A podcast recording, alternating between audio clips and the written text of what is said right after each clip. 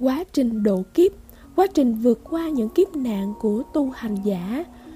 Độ kiếp là vượt qua một lần kiếp số của mình.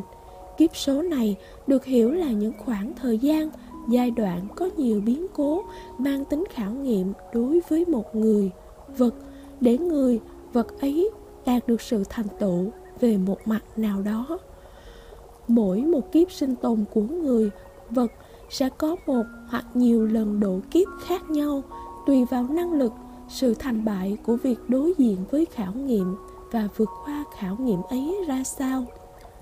Loài bướm nhỏ bé, thò mình ngắn ngủi, kiếp sống vô thường đến vậy, nhưng lại trải qua nhiều lần độ kiếp mới có thể trở thành chú bướm xinh đẹp bay lượn ở đây, nói về quá trình độ kiếp ở loài bướm, để chúng ta thấy rõ hơn việc độ kiếp ở loài người cũng diễn ra gần như tương tự. Chúng ta đủ thấy, muôn loài muốn thành tựu trong kiếp sống của mình cần phải độ kiếp qua bao giai đoạn khó khăn của đời. Lại nói về loài người, nhất là những người có tu tập và khát khao giải thoát khỏi trầm luân khổ hải. Các tu hành giả, trước hết là tự giác ngộ nhận thức được lẽ vô thường của đời, sự khổ của đời thế tục trầm luân, từ đó mới phát khởi tâm tu tập giải thoát. Khi đã khởi tâm tu tập tinh tấn giải thoát rồi, thì cần định hướng mình nên làm gì để tiêu trừ các nghiệp bất thiện có thể lôi kéo mình vào vòng trầm luân khổ hải? Nhìn thấy rõ các việc ấy thì lại tập sửa dần các nghiệp bất thiện, sao cho không còn vướng các nghiệp ấy? Nói thì đơn giản như thế, chứ kỳ thực, đời sống loài người lại phong phú, đa dạng vô cùng. Vướng mắc tâm tình, lý sự, tư dục lại nhiều vô số.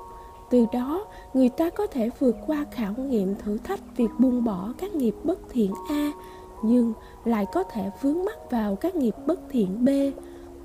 Ai vướng mắc chỗ nào, yếu thế điểm gì thì tự nhiên cuộc đời sẽ xuất hiện các khảo nghiệm về những bài học ấy, giúp họ tìm được giải pháp và thực hành việc thay đổi hóa giải điểm yếu của mình.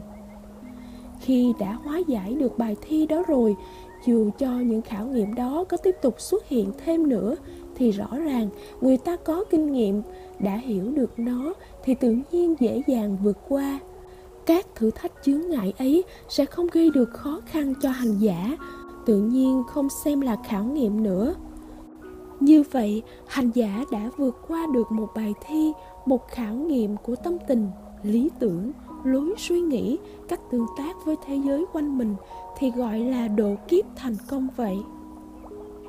Độ kiếp thành công giúp cho người ta ngày thêm tinh tấn, vượt qua cái tôi cá nhân thường tình, vượt qua những cám dỗ, những tư dục bất thiện của bản thân lúc ấy, người ta mới có thể tiếp nhận bài học mới, khảo nghiệm mới để tiếp tục tinh tấn thêm nữa, hướng tới trọn lành, thuần lương chân thiện mỹ vậy. Nếu độ kiếp không thành công, người ta có thể bị dậm chân tại chỗ không tinh tấn được, hoặc là sa ngã, bị thối lùi trên bước đường tinh tấn của mình nếu dậm chân một chỗ, người ta có thể được học thêm, được thi lại, sao cho vượt qua được khảo nghiệm ấy để tinh tấn giữa đời.